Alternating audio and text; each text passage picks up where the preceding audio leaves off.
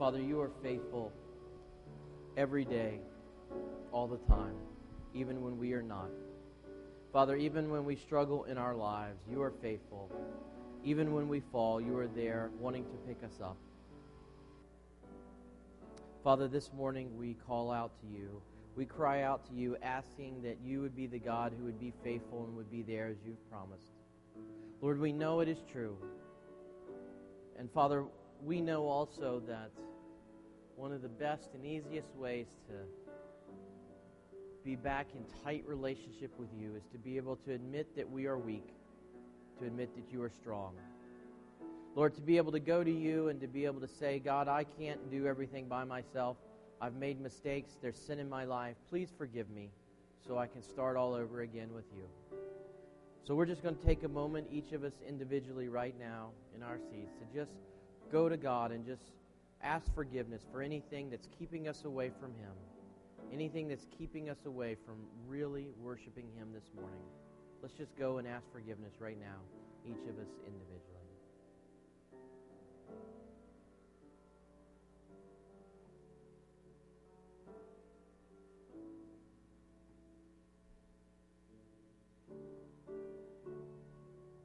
And Father, forgive us of those things, Lord. And as we are here this morning to talk about hope in a beginning of a new series, Father, we, Lord, we pray that our hope would be based on you and you alone. Father, that you would be the source of hope in our lives. That as we turn more and more of our lives over to you, that we experience real life, real abundance, Father. Lord, we pray this morning that you would just pour out your Holy Spirit in each of our lives. Lord, helping that hope to be a part of it, that reality of your love and that reality of your existence, Lord, to pierce through our world into our lives. Father, we pray all of this in Jesus' name. Amen.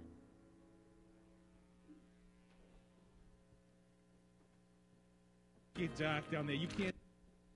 Up, and the only thing I can see down there. There's a knife in this big horrible creature with razor sharp teeth. Nice barrier, man. And then he has to blast his way. Two little fish have been searching the ocean for days on the East Australian current. Which means that he may be on his way here right now. That should put him in Sydney Harbour in a matter of days. I mean, it sounds like this guy's gonna stop at nothing. Nothing till he finds his son. I sure hope he makes it. That's one dedicated father, if you ask me.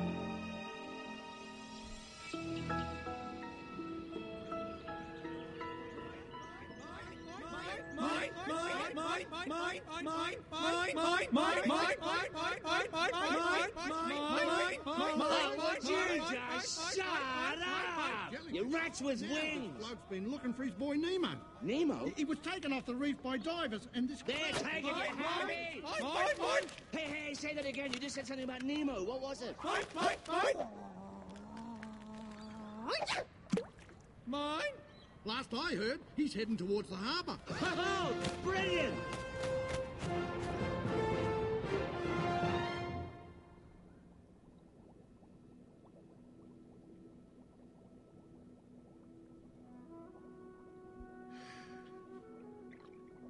Is he doing okay? I don't know, but whatever you do, don't mention D A R. It's okay. I know who you're talking about.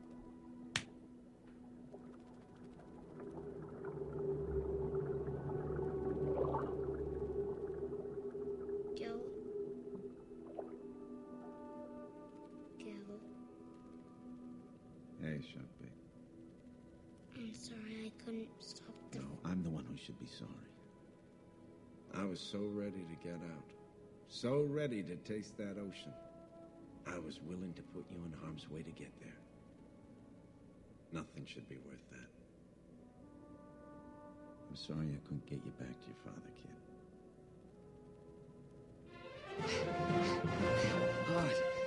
Hey, hey, hey, hey! What the? Well, that's uh, one way to pull a tooth. huh. Darn kids. Well, good thing I pulled the right one, hey, Prime Minister? Hey, hey, psst. Oh, Nigel, you just missed an extraction. Oh, has he loosened the periodontal ligament with the elevator yet? Oh, what am I talking about? Nemo, where's Nemo? I've got to speak with him. What? What is it? Your dad's been fighting the entire ocean looking for you. My father? Really? Really? Oh, yeah. He's traveled hundreds of miles. He's been battling sharks and jellyfish, all sorts of. That That can't be him. Are you sure? What was his name? Uh, some sort of sport fish or something. Tuna? Uh, trout? Marlin? That's it. Marlin, the little clownfish from the reef. It's my dad! He took on a shark! I heard he took on three. Three? Three? Three sharks? It's gonna be 4,800 teeth. You see, kid, after you were taken by Diver Dan over there, your dad followed the boat you were on like a maniac. Really? He's swimming and he's swimming and he's giving it all he's got, and then three gigantic sharks capturing him. He blows them up and then dives down to his feet where he gets chased by a monster with huge teeth. He ties this thing to a rock. What does he get for a reward? He gets to battle an entire jellyfish forest. But now he's riding with a bunch of sea turtles on the East Australian current, and the word is. You know, when we watch this clip, Nemo can't believe that his father would go to such great lengths to save him, right? And that when he finds out to the great lengths to which he went, it instills hope, confidence in what his father will do, right? For those of us who are believers, it's a perfect metaphor for us as well because when we hear about what our Father in heaven has done for us by his willingness to send Jesus to come and die on the cross for our sins, to be our Savior, that it should instill hope. It should instill confidence in our lives. The problem is, or the challenge is, it's very easy for us to get discouraged. It's very easy for us to kind of feel like that we are in a glass tank, that we are separated, that our world is sort of all it is, right? It would have been very easy for Nemo to just give up, believing that the tank was all it is. However, when he found out the great extent to which his father was willing to reach out to him, right? It instilled hope and confidence of a better life, of something different. In this movie clip th- this morning, we see the source of hope, and we're going to talk about this this morning because as Christians, we should be able to have, we should have hope in our lives. We should have that desire and that hope in our lives because we are children of the Father, of the Heavenly Father.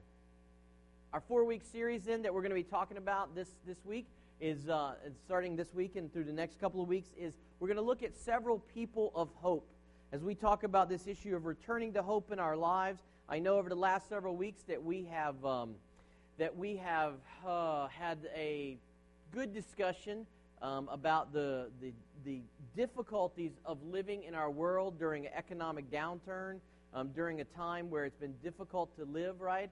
Um, the last couple of months have been painful for lots of us. Um, and so when we talk about this issue of hope, what does it mean when we desire to return back to it? When we hear God calling to us, when we hear His story, and we desire to reunite with it, we desire to make sure that it is primary um, in our lives. Well, our strategy then is going to be this is that this week and for the next three weeks up until Easter, um, we're going to look at four different people in the Bible and see how their lives exemplified hope. How, as they were trying to get back into really great relationship with God, that hope and confidence was a big part of their journey, right? If you've been here through other Easter series, um, this is always our most special series, or at least in my mind it is. And one of the reasons why is because our vision here at Berryessa Valley Church is to extend the hope of Jesus Christ to our community, right? And um, hope is really critical because in our world, um, we define hope as what? Well, I hope that the banks can be restored, right? I hope that my 401k will go back where it was, right? Um, I hope that people will start hiring soon, right? And when we say hope like that in our world, what do we mean? We mean that if we wish upon a star, or if there was a miracle, or if somehow, you know, the planets would align and it would happen, we mean hope in the sense that hope is something that we wish in. But the thing is, is that the Bible uses a word for hope that we don't really have in English. The biblical word for hope doesn't mean I wish upon a star. It doesn't mean I hope my 401k goes back where it is. Hope in the Bible means confidence. It means that we know that something is going to happen and we are waiting for it confidently. That's what biblical hope is. So anytime you see the word hope in the Bible, um, then replace it with the word confidence and you'll have a better understanding of what it means. In fact, modern translation of the Bible, they usually don't even put the word hope in there anymore. They put confidence because so many of us in the Western world, we miss it because we think it's wishing upon the star. So when we say that our hope is in the Lord, in, in, from the biblical sense, and we've talked about this the last couple of years, we're saying that our confidence is in the Lord, that we know that He is going to make things come to pass, um, but we are anxiously awaiting for that. So for this week and the next couple of weeks, we're going to look at people of hope, not because they wished upon a star, but because they were confidently and waiting patiently, knowing that God was going to do something in their lives, but not knowing when or not knowing how, but knowing confidently that He was. That was their source um, of hope. Well, today we're going to look at David. Um, David's a good guy to kick off um, this discussion with because, um, you know, he had a real kind of downturn in his life, right? If you've ever studied his life or, or read through the Bible, right? Um, he had not just an economic downturn, he had a socio political downturn. Um, he had lots and lots of problems, right? And it was only his hope that God would restore him, that God would bring life back to him, that really made a difference in David's life. That he, when he, by faith, just started to be able to admit that God is who he said he was, started to admit that his heavenly Father cared about him, was coming for him, was able to turn away from the mistakes that he had made, was able to embrace hope. That is the David, um, when we look at the Psalms, that is that David that we usually hear, and that's who we're going to talk about today. Well, we're going to see what the Bible says in Psalm chapter 16. So if you want to turn there on the Jumbotron, you're welcome to do that. Um, no, if you want to turn there on the Jumbotron, that shows you how tired I am. If you want to turn there in your Bibles, you're welcome to do that to Psalm 16. It will also be up here on the Jumbotron as well. You can't turn to it in the Jumbotron, right? All right. So, Bibles, you can turn to it up there on the big screen. All right. Psalm 16. This is a great psalm. This is a psalm written by David. Um, for those of you that are not familiar with what the word psalm means, you know, you, you just you come in and it's some church word that you've heard before. A psalm is basically a poem or a song of praise or despair, or when I say despair, I mean, you know, just, you know, admitting our mistakes, that sort of thing. It basically is David speaking poetically about God, okay? So, for example, if you were to ever, in your quiet time, maybe you were sit down and you were to pray and you were to say, Oh God, you know, help me with this, or, you know, I, I worship you in this way, God, and it would just sort of be sort of poetic, your thoughts poetically, that is exactly what um, David is doing here. All right, let's see what the Bible says in Psalm 16. Um, here we go. Um, so this is David reflecting on his relationship with God. Keep me safe, O God, for I have to come to you for refuge. This is like the, the theme of this psalm that, that God that David's saying, Listen, God, I am in the midst of crisis in my life, and I'm just going to come to you because I know that you are the source of refuge. That even when the world is turbulent, that if I turn my life over to you, that I can experience peace and refuge in you. David continues, I said to the Lord, You are my master. Every good thing I have comes from you. The godly people in the land are my true heroes. I take pleasure in them. Troubles multiply for those who chase after other gods. I will not take part in their sacrifices of blood or even speak the names of their gods. Lord, you alone are my inheritance, my cup of blessing. You guard all that is mine. The land you have given me is a pleasant land. What a wonderful inheritance. Now, here's the thing just to give you a little bit of background to understand this psalm, what's going on here is that David, because of his relationship with God, and it's slightly different than our relationship because we all have different relationships with God, but because of it, David had a specific place, a specific land of privilege that God had granted him and his ancestors. And, uh, and so when he speaks about God, he also ties it in to that covenant promise that he had with God. Now, if we are a believer in Christ, we also have a covenant promise with God. For example, eternal life. For example, abundant life. We could talk about those things. But just to give you an idea, what's also happening is, is that David lived in, even though this land was allotted to him by God, this place was allotted to him by God for him and his people, he lived there with what? He lived there with lots of people who did what? Just lived their lives however they wanted to, right? He talks about worshiping false gods, and we could talk about that being, you know, um, false gods in the capital G sense of the word, or we could talk about that just living, you know, for money. You know, he who has the most toys, you know, when they die lives. That would also be a false god there, right? So the problem is he's surrounded, even in his ancestral home that God has given him, he's surrounded by people who do what? Live their lives away from God, right?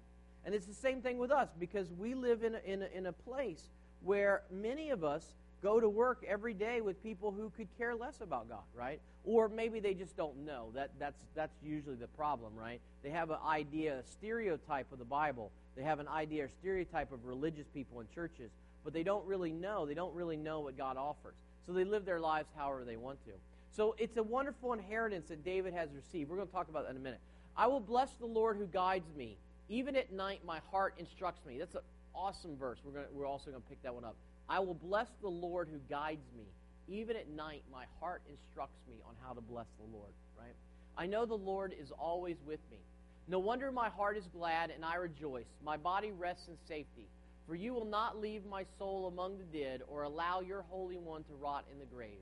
You will show me the way of life, granting me the joy of your presence and the pleasures of living with you forever. I'm just going to highlight this for a second. He says, For you will not leave my soul among the dead or allow your Holy One to, to rot in the grave, right? David is using a play on words here because David lived what? Eh, you know, six, eight hundred years before Jesus, right? And so he's saying that you're not going to allow my body, which you have anointed for your service, um, to rot in the grave, but you're not also going to allow Jesus to rot in the grave as well, right? Because it's a metaphor for the Savior who was to come. The Bible's full of that. Remember, though, that David wrote that six to eight hundred years before Jesus ever came and died on the cross and did not rot in the grave, right? And rose again at Easter. All right, let's talk about this. You will show me the way of life, granting me the joy of your presence, the pleasures of living with you forever. Three ideas that we're going to talk about this morning, you're welcome to follow along in your handout. Um, the first one is that only God gives good to us. Now, I know that that may sound unusual if English is not your first language, but we can use good as a, as a noun, just like an adjective, right? Because the thing is, is that when we talk about good, that which is good, right? I mean, all of us desire that which is good in our lives. We want good, right? I mean, if I were to ask you this morning, do you want bad in your lives? No one here is going to say yes, right?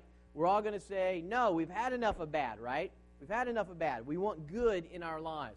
The thing is, though, is that David comes from, from this, this idea, though, that only God gives good to us. That when we talk about what is good and what is right in our world, that it only comes from God and not anything of our own manufacture. See, this is going to be really critical for us to understand, and this is one of the myths of the world that we live in, and this is the aquarium that we live in, because we live in a world where many people will tell you in, a, in an offhand way, they'll say, well, you can find some good in our world, right? But as we know, this is easy for me to speak this now. Like if this was 19, I don't know, uh, maybe, you know, at the top of the dot com bubble, you know, 2099, something like that, right? I could say that the world is fundamentally flawed, and you would be like, no, no, no, no, no. You know, it's great. It's great to be alive right now. I got so much money rolling in, everything's going, doing well, you know. And so it's easier for me to speak this issue now because we look at our world and we see all the, you know, corruption and, and the violence and all the struggles that goes on in our world, right? And it's easier now because of the society having a, a, a hard time, right? It's easier for us to admit that when we look at our world, that there's a fundamental flaw in our world. And so when we talk about God, we recognize that God is the one source of good in our world. I mean, anything that's ever been good given to us that we would even remotely call good, we would have to acknowledge comes from God. But even more importantly, anything that's in our lives that we would call good is really mostly a shadow of that which is from God Himself, right? Because anything that God purely gives into our lives can only be good for us. Only God gives good to us. Nothing in our world is innately good except for God.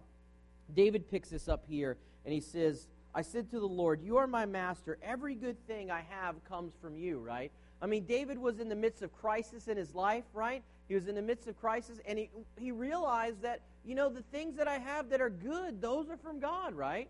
I mean, let's just make a very simple example here. Let me make a very simple example.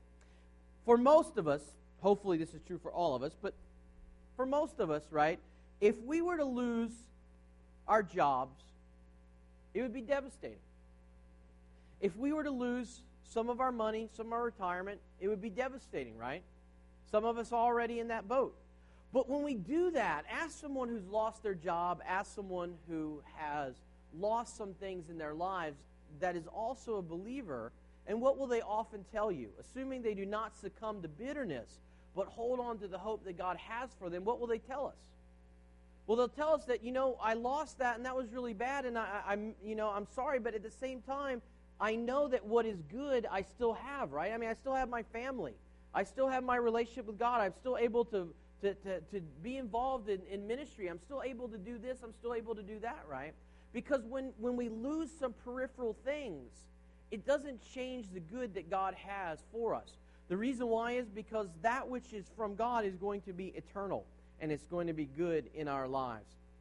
When I think of some of the best things that are in my life, as a believer, I'm not thinking about financial things. I'm not thinking about monetary things. I'm not thinking about worldly things, right? I mean, when I think about the best things of my life, what are they going to be? They're going to be primarily things, uh, actually 100% things that God has given to me. Relationships with my family, right? Relationships with you, and most of all, relationships with the Lord. Those are the things that are most important. Those are things that are most good.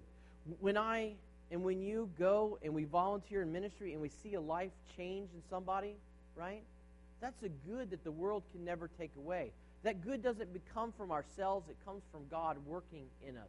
So nothing in our world is innately good except for God. When we think about it, we talked about this the last few weeks, right? We talked about, if you weren't here, we talked about the, the market conditions and we talked about plotting God on the NASDAQ, right?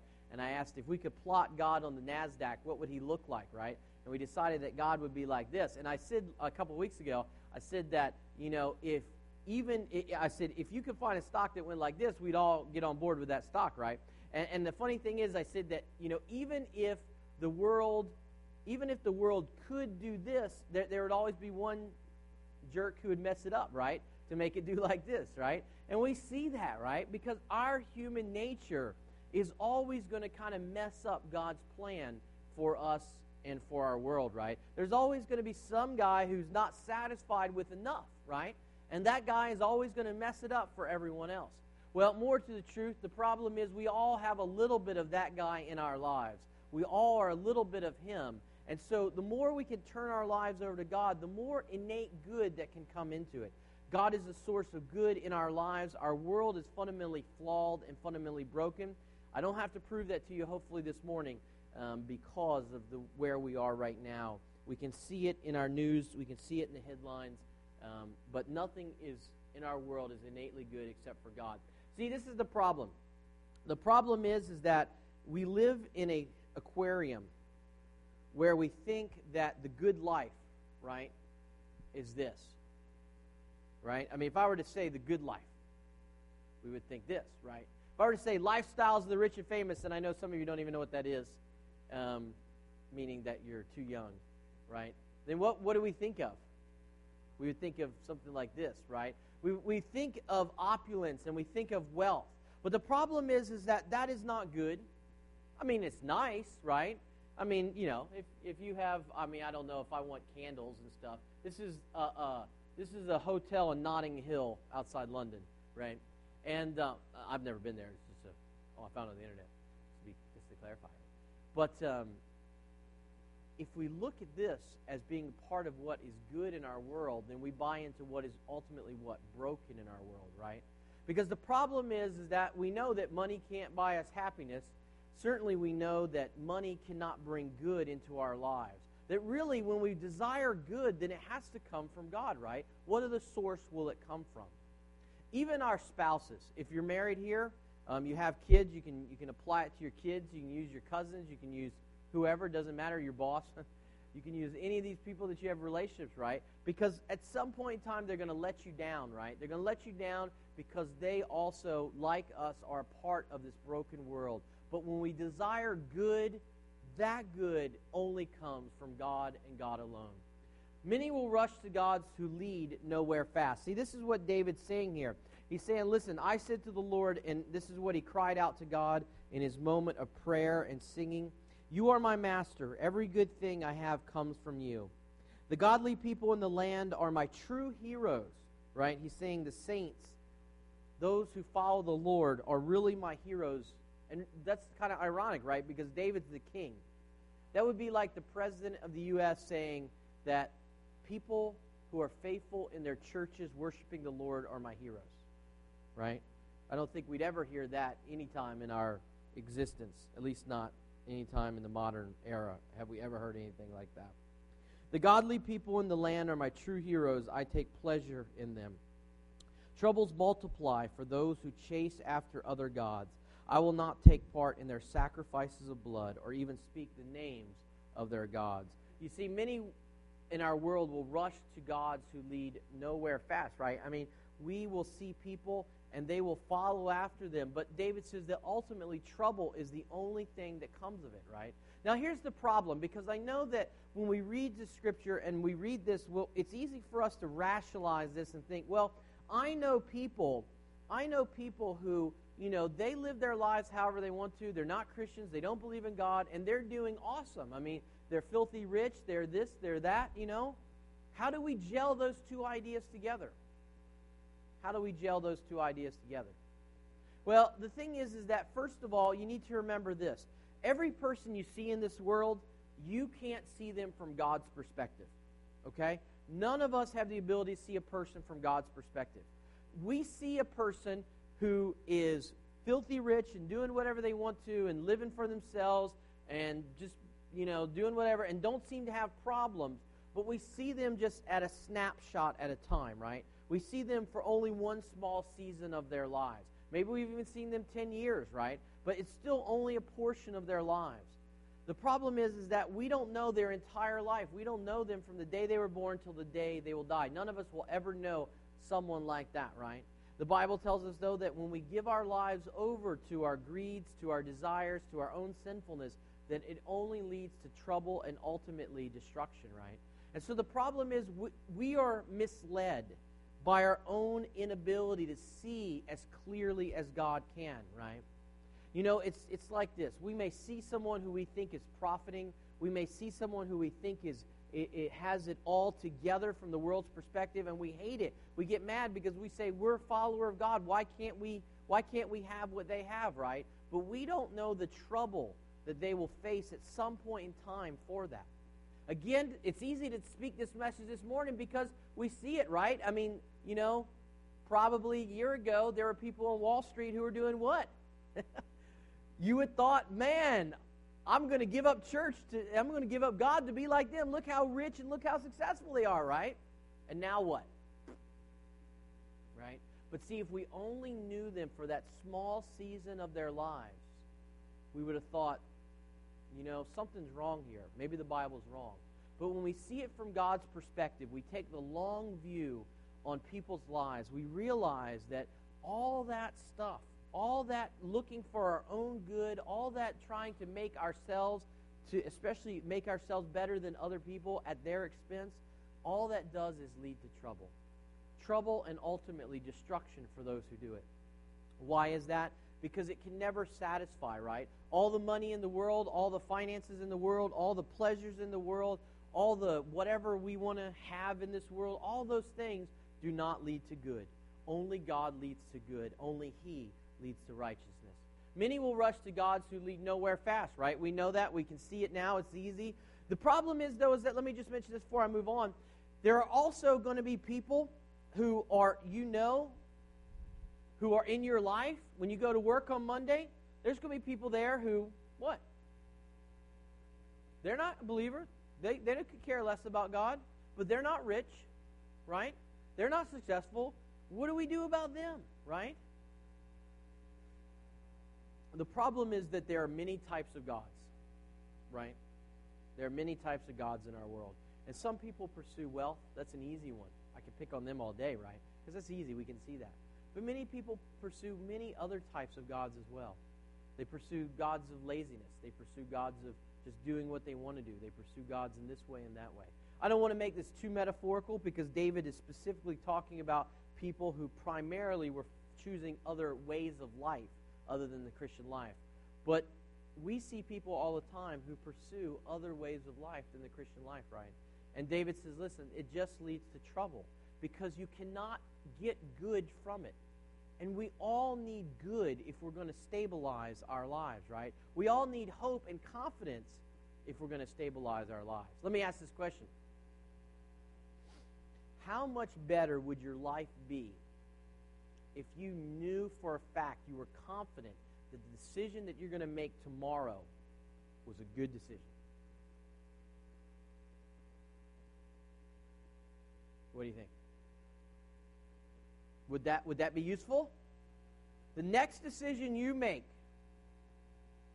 and we all make decisions, you know, every day. The next decision you make, if you knew that was going to be a good decision, you could have confidence that was going to be a good decision, would you be interested in that? Course you would, right? You would all run to Las Vegas, and you would go to the blackjack tables, or you would go, you know, whatever, right? I'm just kidding. Hopefully not, right? Hopefully not. But if we could make a good decision and have the confidence that it's the decision that God wanted us to make, we would all do it, right? Somehow we have to get away from the world's perspective, from all these gods and all these ideologies and all these lifestyles that pull us away from God, and we have to tap into the confidence of knowing God and having Him as a source of hope in our lives. Here, David contrasts, as we just mentioned, his admiration of godly people with others he knows who are running in the wrong direction, right? And, and we can look at that in our own lives because we see ourselves, you know, just to use the Nemo metaphor again, I mean, we can see ourselves, if you've seen the movie, you know, we're swimming against the current, right? I mean, we're trying to live our lives differently, and there's other people, we're trying to go towards what is good and what is right, and we pass people all the time who are doing what? As fast as they can the other way, right? But in the end, our calling above all else is to hold on to what is good and to pursue God and to seek God and allow Him to be the source of good in our lives. We'll be tempted to turn around and go the other way, but if we return to the confidence that God has for us, it will make a huge difference in our lives. Second idea as we introduce this, this, this issue of hope, this series, only God provides for our needs, right? I mean, here's what David says. David says this, again, Psalm 16 here. Lord, you are my inheritance, my cup of blessing. You guard all that is mine. The land you have given me is a pleasant land. What a wonderful inheritance. I will bless the Lord who guides me. Even at night, my heart instructs me. No, I know the Lord is always with me. I will not be shaken, for he is right beside me, right? When we think about it, again, only God provides for our needs. The problem is, is that as we've talked about in the past, is that we all have a large number of needs, right? Now, you men, I mean, I'm a guy, right? And I'm self sufficient. Uh, I don't like to make commitments. I don't like to anyone to help me. People will say, "Can I, you know, can I help you in anything?" I'll be like, "Get away from me, right? Because I can do it myself. Don't help me. I'll do it myself, right? I'm a man's man. I don't need your help." But the problem is, even us guys will admit in our heart of hearts that we have needs that we just can't seem to fulfill ourselves, right? Ladies, a lot of times you may have it easier in this regard to be able to admit that. When we look in the mirror, we know, and if we're honest, we know that there are needs in our lives that we can never fulfill ourselves, right? What do we do? what, what is, if you go to work on Monday and you look around at the folks who are at work there with you, what are they doing? Many of them. They're looking for good in their lives by what? trying to fill all these empty holes and all these needs that they have, right?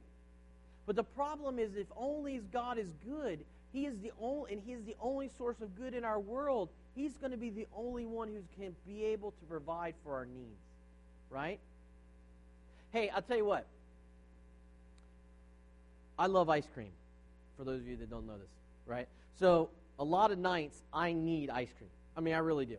I need ice cream preferably chocolate with brownies and chocolate in it and chocolate sauce on it and some more chocolate somewhere interwoven in the, the mix, right?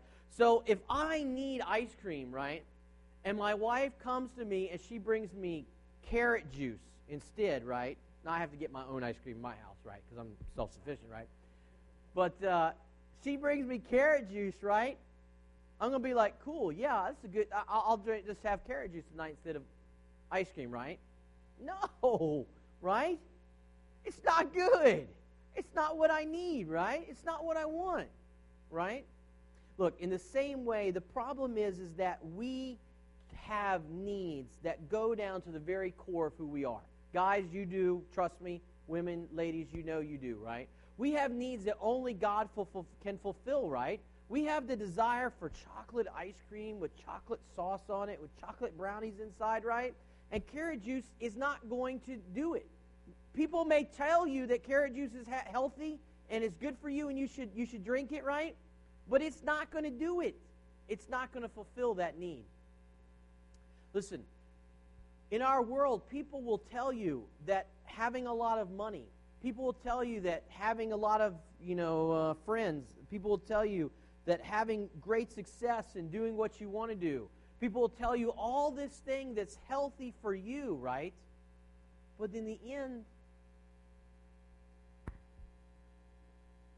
is it good? And will it provide for your needs? Because the Bible tells us that only God is good and only He can provide for our needs. So if we're looking for chocolate ice cream and carrot juice, we're not going to find it. If we're looking for what is good and right in our world, we're not going to find it at the office, probably. We're not going to find it at the mall, probably. We're not going to find it in Vegas, probably, right? We're going to find it where? Where God is. I say probably because even in Vegas, someone could come and, you know, you could be really just down and out, and someone could come and say, hey, I'm, by the way, I'm from a church, and, you know, if you you're here on Sunday, I can see you're away from town, come and experience God, and maybe you could turn over your life. So that's why I always say probably. But the thing is, is that we know that our needs are greater than we are willing to admit, and only God is able to provide a solution to that. Only God is able to provide for our needs. Listen, God's provision for us is free, but it's not a reward. This is really important, right? Just let's develop this a good, solid biblical understanding here. Because again, David says, Lord, you alone are my inheritance, my cup of blessing. You guard all that is mine, right? God's provision for us, when God starts to provide what we need, it is free. It's not something that we have to pay for, but it's not a reward, right? It's easy for us in the church to start buying into this idea that somehow, as we start coming to church or we start praying more, or we start reading our Bible, that God is therefore blessing us more, right? But that's not the way it works.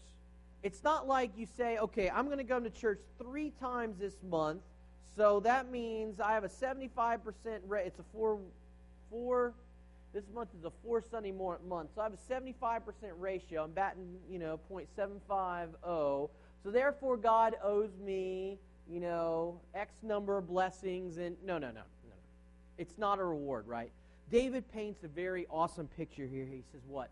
That it's our inheritance from God, right? An inheritance is not a reward, is it? What is an inheritance? An inheritance is something that someone chooses to give to us out of the graciousness of who they are, right? That when they are no longer needing it because they pass from this world, or in the ancient world, a lot of times people gave inheritance before they died because they wanted to bless someone, right? They did it because they loved that person and because they wanted to make sure that person had everything that they needed. That's what inheritance is. You couldn't really earn it. I mean, uh, you know, we have the image of the gold digger in our society, right? You know, people who try to go and get inheritance from people. But in general, the idea of the inheritance is something that is a gracious gift that's given freely, right? Here's the interesting thing. In the original language here, David describes God as his chosen portion. Have you ever heard of God being talked about as, as our portion? Sometimes in old hymns you'll hear that, right? That God is our portion. But he describes this is where it's from. God he describes God as his chosen portion, meaning that all that he was waiting for in life was God. What he's saying here is that when he says that God is my chosen portion, what he's saying is that in all the world here, in all the world, that if I'm allotted one small part of that world, then I want it to be full from God. That of all the things I could ever imagine, the portion, the section that I want, I want God. He is the chosen portion of my life, right? He is my inheritance. See, we use that word inheritance because if we've got family members, you know, who are a little bit wealthy, what do we think? We go, "Oh man, you know, in our in our hearts we say, "Oh, you know, when they pass away, maybe they'll leave me something, right?" You know, that's what we think. It's human nature. And so we think about it, and as believers, we say, oh, you know, wouldn't it be good if God would just pour out some of Himself, some of His blessing in our lives? But David's clear, right? Because he does. Because when we have relationship with God and we have confidence in it, right? We know what God is going to do, but this is where the source of hope, this is where our return to hope is really critical because we live our lives as if we are orphans, as if we're abandoned by God, right? As if there is no inheritance on the way for us. But there is, right? There is if we are followers of Jesus. There's inheritance of what? Abundant life here on earth. Doesn't mean financial, it means our being at peace with who God is and being able to be at peace with others around us, to be able to draw them to Christ, right? To be able to bless them. We're going to talk about that in a minute. And also eternal life in heaven. All that God was, all that He was waiting for in life was God. The question is this morning is God your chosen portion? Because this is where, again, hope comes in. Because for many of us, when we think of, I would like to get an inheritance, what do we think of, right? Well, let's see. Um, if I could allot my chosen portion, um, I definitely want my uncle's house in Bahamas. Okay, that's got to be in the portion, right? Uh, you know, I definitely would like to do, you know, be able, my Aunt Sally, when she passes, I'd like to have this, right? I'd like to have that. Uh, you know, uh, maybe when um, the guy in the position above me at work, maybe when he kicks the bucket, the boss will move me right on up there, or when he retires, is only three years away from retiring, that's the portion that I want, right? See, it's so easy for us to, to, to it's so easy for us to align ourselves with the gods of this world, the brokenness of this world, rather than God Himself and the good that He has for us. What good does God have for you? Do you know? Well, that's a hard question, right? Because I don't expect you to be able to rattle it off. I can't rattle it off. I think anyone who tr- tells you they can rattle off uh, would, in specific, certainly would be would be problematic, right? Because we don't really know. See, that's the thing, right? I mean, that's why it's an inheritance. Because you know, if you've ever gotten inheritance, you don't know. You don't know exactly what you're going to get. And if you've ever been disappointed in inheritance, this example won't work. But we know that because God is a source of good, that He will give us and provide everything that we need in our lives that He is the portion that we are needing and that we are waiting for. Knowing God is a gift that allows us to bless others. Now, here's the crazy thing, right? This is going to take off from where we were talking two weeks ago, right? Because he says, David says this I will bless the Lord who guides me. Even at night, my heart instructs me. That's crazy. It's crazy, right? I love when the Bible's crazy. What is he saying here? Says, I will bless the Lord who guides me. You know, we talked about the last couple of weeks um, about blessing to a certain degree in the market conditions series, right? Next Sunday, if I roll in the parking lot in my Jaguar, I don't have a Jaguar, but let's say I did, right? Use Mercedes, Ferrari, whatever. You know, I always use Jaguar. I Ferrari. That's more me, right? Ferrari's me. Okay. So when I roll into the parking lot in my Ferrari, right? Next Sunday, this is a joke, not literally, okay? But when I do, all right? We're going to be tempted to say, hey, Pastor, what a blessing that is, right? So when David says, I will bless God, does that mean he's going to buy him a car? See, we use that word in English not so well, right? Not so well.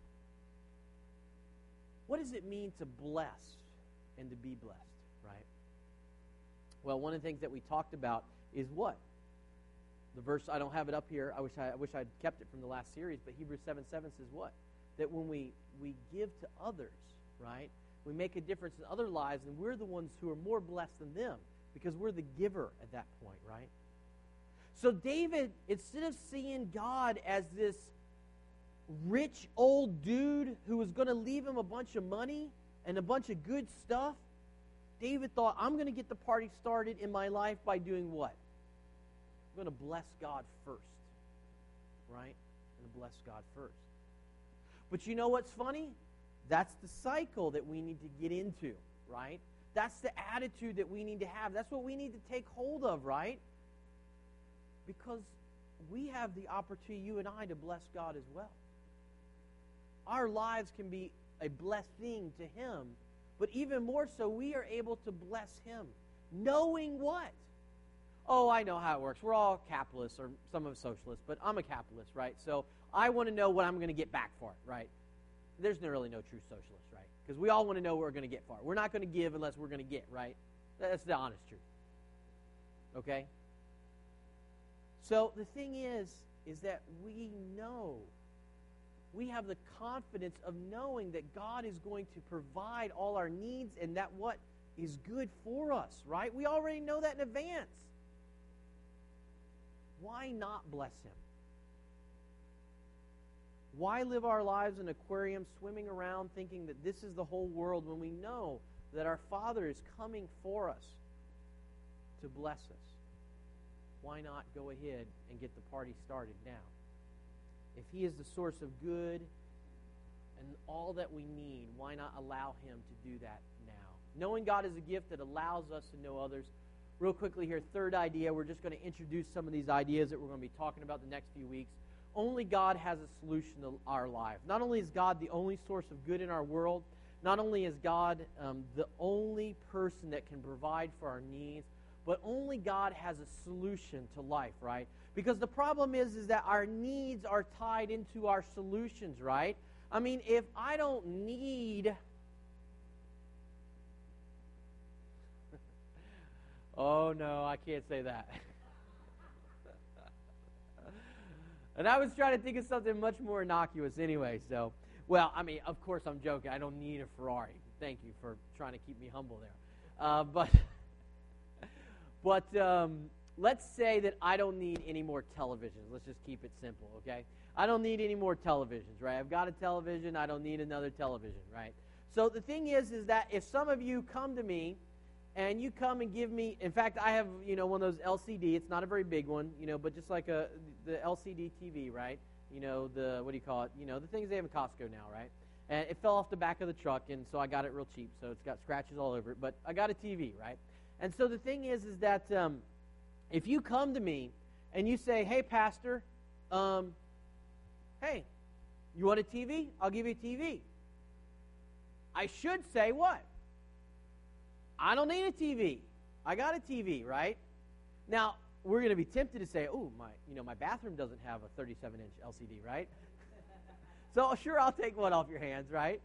But the thing is is that when we think about it, if we have the TV, we don't really need another TV, right? We already have that solution, right?